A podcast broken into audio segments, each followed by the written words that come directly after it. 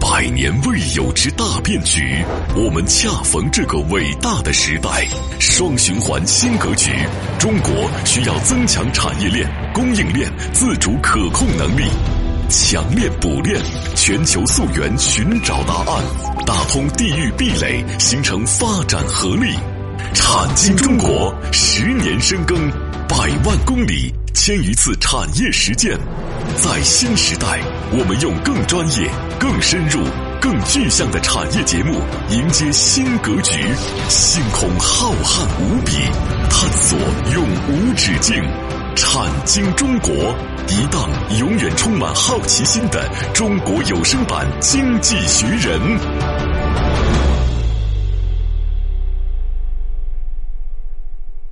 好，欢迎各位来到《产经中国》将会节目之中，我是王宇。我是李佩，啊，有关上节目呢，我们大家说了啊，日本在新材料领域，嗯两个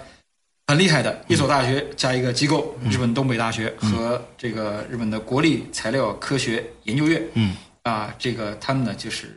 可以说是扛起了日本的这个新材料领域的大半边天啊，对啊啊，所以呢，我们今天开始聊聊啊那个就是呃，刚才讲了一个研究所啊，嗯嗯啊，就是我们讲的日本的叫做国立材料研究所啊，嗯啊，这个也是蛮有趣的一件事情啊。嗯这个日本的这个国立材料研究所啊，应该来说呢，这个最早的时候呢，呃，是一九五六年成立的。嗯大家一看就是属于新日本的产物啊。嗯因为它属于麦克阿瑟改造后之后啊，嗯嗯成立的这样的一种机构啊。这个它的这个前身呢，叫做国立金属材料。技术研究所，大家记住啊，国立金属材料技术研究所。嗯，因为一九五六年的时候啊，那啊大家哪知道什么纳米、金属复合，就是金属的天下，所以干嘛就是七八十年代的就是事情干什么金属材料的技术研究所。嗯，呃，当时呢应该是在东京成立的。嗯啊，但是到了一九七九年，大家知道，伴随着日本的一个叫做科技转移运动啊，嗯，大家经常讲，我们现在讲叫央企搬出北京是吧？嗯日本说的叫科学机构搬出东京，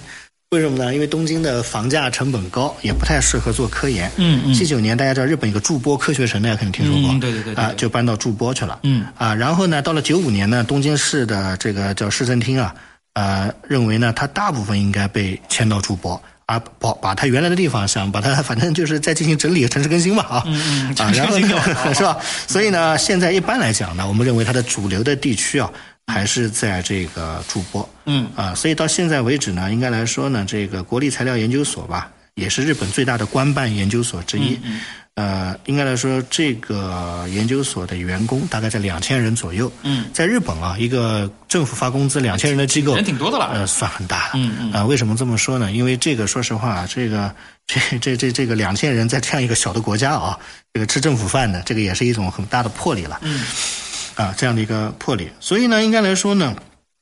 这个过程当中呢，它一共有这个四个园区啊，嗯它有四个园区。啊，比如说一个叫浅间的，一个叫并木的，一个叫樱花的，还有一个叫木黑的。大家听听这些词儿啊，都充满了这种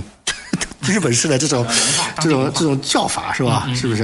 啊，同时呢，它在这个兵库县啊，它的有一个叫做加速器和一个光速线站电等等等等。嗯反正在一块儿的过程当中呢，应该来说，因为驻播其实这个呃，大家到东京的时间就一个多小时嘛，嗯啊，所以应该来说还是比较方便的，嗯啊，而且在这过程中呢，大家可能比较关心啊，它主要研究一些究啥什么样呢的东西啊？对啊从两千年以后呢，它在嗯原来的金属的这个基础上，开始了大规模的呃这个其他的一些构筑。嗯你比新如材料说重在两千年的这个十月份，嗯它成立了这么几个中心：生物材料中心、嗯超导材料中心、计算材料科学中心和材料信息技术中心。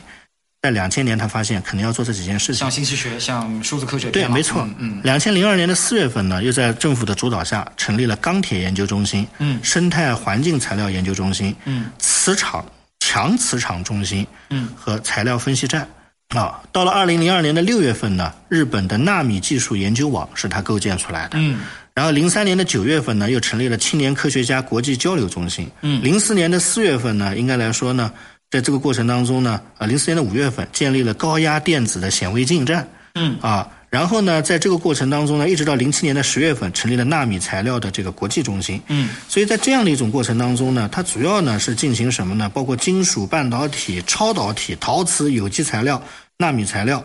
啊等等的一系列研究，它涵盖了电子、光学、涂料、燃料电池，大家记住啊，燃料电池嗯无所不、包嗯催化剂、生物剂质的，包括像电子显微镜、高能粒子束、强磁场技术的一系列的这个研究。嗯，所以呢，它主要是做这样的一系列的事情的。嗯，那它的这样的一系列的事情，它在哪些领域里边，在国际上有领导的这个地位呢？嗯，啊，哪几个比较强的？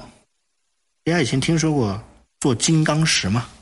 嗯，也就是在高温高压的前提下，我们是不是可以人人工造的钻石啊，就是呃做出金刚石？哎工业级大家的。记住，这个就是他们呃当技年术的是他们的一个很强悍的一个技术，嗯对吧？包括这个掺杂的这个金刚石的薄膜，嗯，包括光电应用里边的深紫外激光和发光的二极管，啊，包括里边的一些氮化的这个叫做纳米管的生长的技术，包括功能性的超强的功能陶瓷，嗯，啊等等等等，包括原子和纳米级别的纳米级的半导体器件原子开关，哇啊塞，，包括世界上最小的温度计单臂纳米晶管的温度计，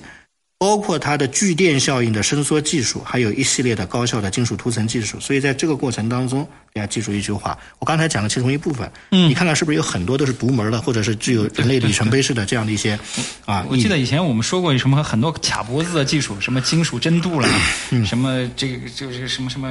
刚刚说的这个原子开关啦，似乎好像都是他们的这个产品，嗯对都是他们研发出来的吧？，对，所以在这个过程当中呢，应该来说呢，呃，它是具有这样一种叫做呃整个的这样的一种相对的比较全的嗯啊、这样的一种科研的这样的一种能力的。所以呢，他们讲是日本唯一的专门从事材料学的国办的啊，这个叫做科学的官办的嗯啊这样的一种研究机构，挺猛的啊，是吧？嗯嗯。那这样的一种过程当中呢，呃，就是他们也有一个愿景，嗯那就是要让日本成为世界上最具创新能力的国家而奋斗，这是他们自己的一个啊、嗯嗯嗯愿景。愿景啊，然后呢，在这样的一种过程当中呢，啊，他们是希望主要的这个研究的领域的过程当中呢，在技术传播啊，包括研究设施的共享和人力资源开发方面呢，希望获得一些全新的啊，或者是不一样的啊这样的一种这个影响力。所以这就是他们的这样的一种这个逻辑。嗯，那这样的一种逻辑的过程当中呢，啊，他们现在呢，可能在研究一些更加具有创新的领域。你比如说，将嗯有机材料、生物材料、陶瓷和金属能不能复合在一块儿？融合一块儿，啊，开发出一个叫覆盖纳米级化合物的新的材料科学的领域，跨界了啊，所以他要去跨界。嗯那呢，这个是他们可能现在比较擅长。大家说为什么？嗯因为这种东西，日本企业研究是不一定管。日本的企业其实已经科研能力很强了，嗯但是对他们要研究一些不挣钱的，甚至是对未来有重要指针意义的啊，这撞样的大一些运东西啊，这样的一些东西，是不 是？嗯啊嗯因，为我们之前说了嘛，就是材料学很多时候偶然的机会出现一种材料就能够划时代嘛。对但这个偶然有的时候是没有目的性的。对谁知道会出现什么东西啊？对，没错。所以呢，应该来说呢，结合东北大学，结合它，包括还有东京大学，因此在这样的一种过程当中呢，他们获得了很多很多的这个材料啊，或者是方方面面的积累。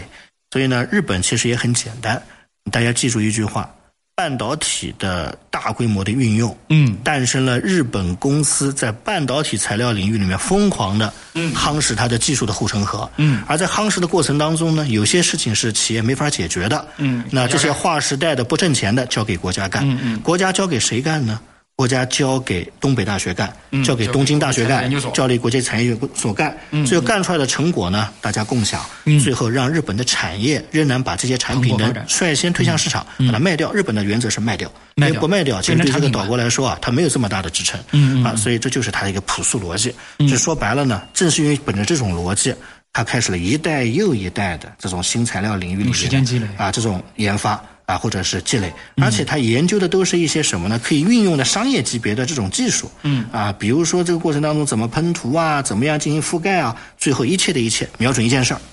嗯工业母机和半导体里的重要的别人不会做的材料。嗯，而且在这个领域里边呢，他们的护城河是越挖哇，深了，你根本最后都够不着了。呃，曾经有一个国家在这个领域对它发起过挑战，嗯，那就是它的那个近邻韩国。韩国嗯大家知道韩国后来跟它关系搞得不融洽之后，它一旦材料对韩国进行断了禁运之后，嗯韩国自身是打不起这个所谓的对呃消耗战的，对嗯所以呢，应该来说它有一个竞争者，它的竞争者是韩国，因为韩国呢在这些领域都有些研究，对对但对自己也觉得自己呢应该可以出道还了，还行是吧嗯？但是大家最发现真的拿出来的时候呢，还是有些差嗯距，所以其实东亚的比拼挺激烈的，我跟你讲，卷的厉害，卷的厉害。所以呢，应呃该来说，在这样的一种过程当中啊，呃，就是这是日本的这样的一个啊、嗯特材料质学的嗯啊，我们中途之后呢，再跟大家回到日本去讲讲日本的新材料领域究竟有哪些绝活，嗯或者它的产业层面有什么样的逻辑。嗯过会跟大家聊聊这个话题啊。好，好，这个节目中途说一下节目的微信号啊和节目的上传播出平台。微信号呢，蓝海五八八九八一，蓝色的蓝，大海的海的中文字的拼音、l 嗯 A N H A I 五八八九八一。节目呢上传喜马拉雅平台和知识星球平台。嗯。大家可以在这两个平台呢搜索“产经中国”，嗯产业的产，经济的经，产经中国啊，下载收听。我是王宇罗宇佩，啊，待会儿片花之后，欢迎各位继续来到产经中国，待会儿见。那待会儿见。他们深度参与百个产业规划，每月飞行两万公里实地调研，深度洞悉中国区域产业现状，全球化视野发现产业发展热点。产经中国以高质量发展为魂，科技创新产业为骨，详实数据为血肉，发掘产业发展内在规律。产经中国与趋势同行。好，片花之后，欢迎各位继续来到产经中国，我是王宇。我是宇佩，啊，李博士刚才说了啊，就日本呢，其实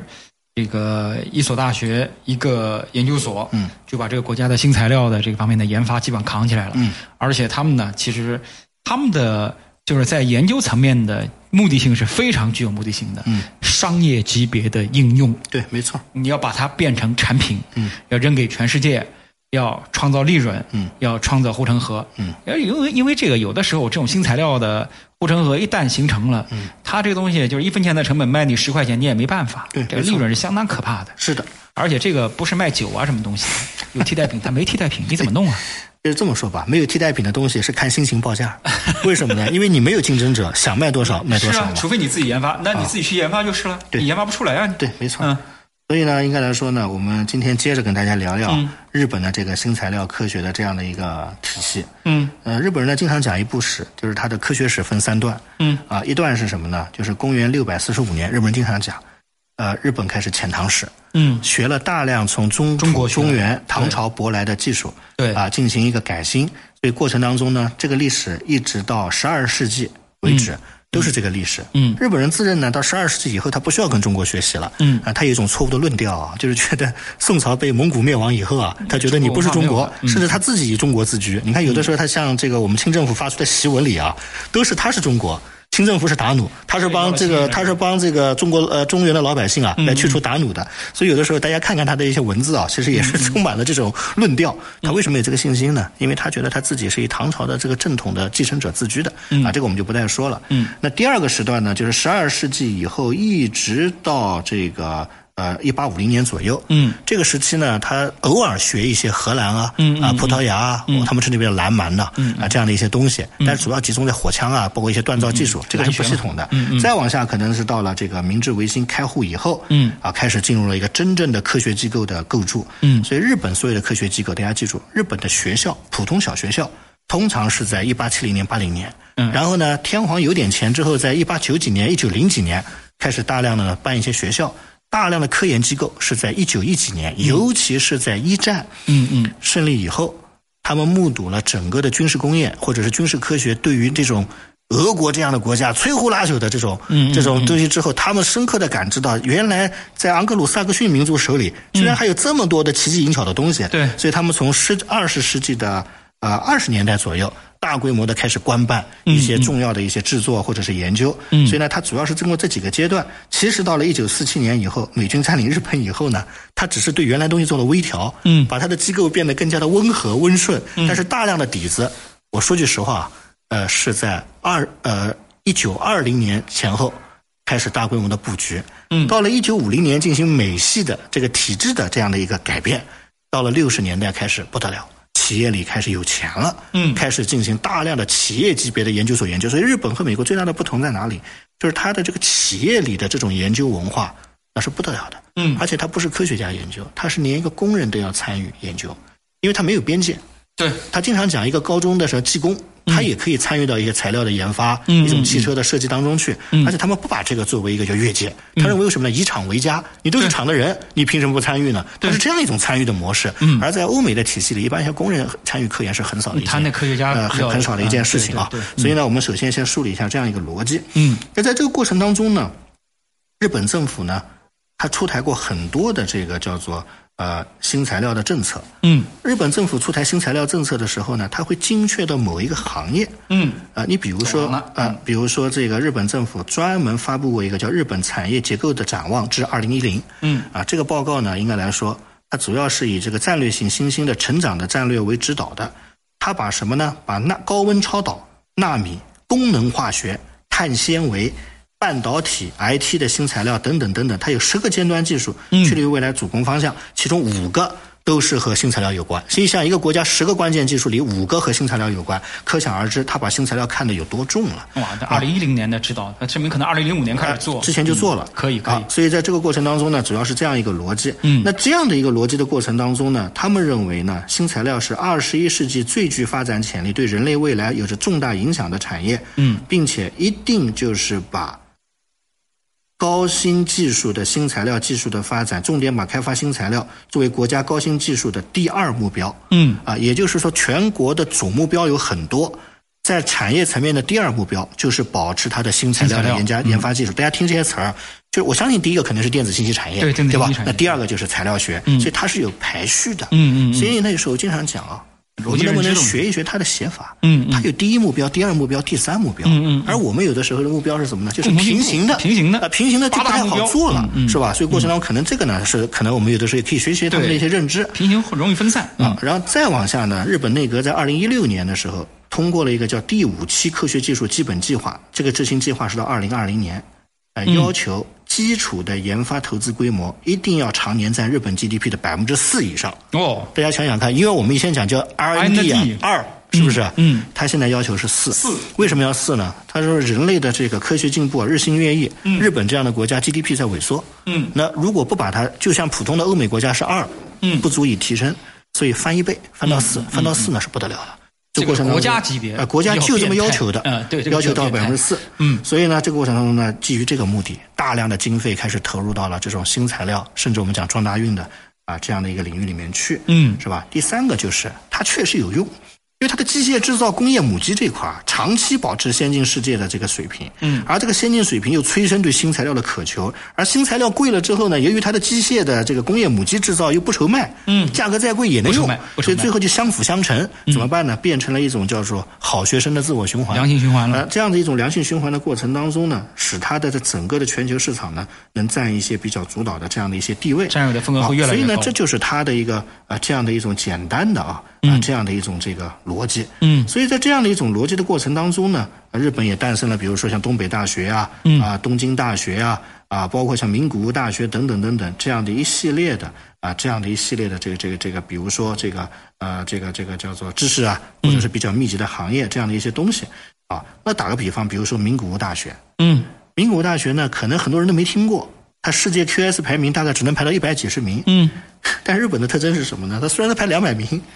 但有是它培养出六个诺贝尔奖，还有一个菲尔茨，而且这些诺贝尔奖和菲尔茨大量又是在应用啊，在化学啊，是是是在这个领域，所以呢，你这它其实它不差，为什么呢？因为他的这些人啊，他能拿到这个奖，嗯，这代表有积啊累，，但是这个学校的排名呢又是两百来名，嗯所以跟大家说一下，他呢比较就会会比偏较科有点可能他比较隐性，它你看不在出某来一个领域这啊看不出来哎嗯所以我刚才讲的是名古屋大学啊，嗯所以在这样的一种过程当中呢，其实它还是有很多的底子可以去挖的，对对对啊，是吧？所以今天呢，我们可能先把它做了一个大概的对呃，这个因为概述啊，嗯这个 QS 排名大家也知道的，综合性的大学要远比专科性的大学要占很多便宜。对它有评分的问题呢。对你有的你都没这个学科，你怎么给你加分啊？好，所以呢，我们这一期讲到这儿，下一期开始说干货。嗯这大概里边有哪些内容？它哪些地方是可能在全球可能是占有一定的优势的？嗯嗯啊，嗯我们下期呢对它做一个小小的细数。嗯啊，但是不管怎么讲，还是那句话，重视它。对这个国家给我们的经验教训是，你一旦轻视它，嗯，不重视它，它在历史上给我们造成了太多太多对的困扰困太扰多了嗯所以我觉得我们千万啊不得不重能视不得重重视视它。对对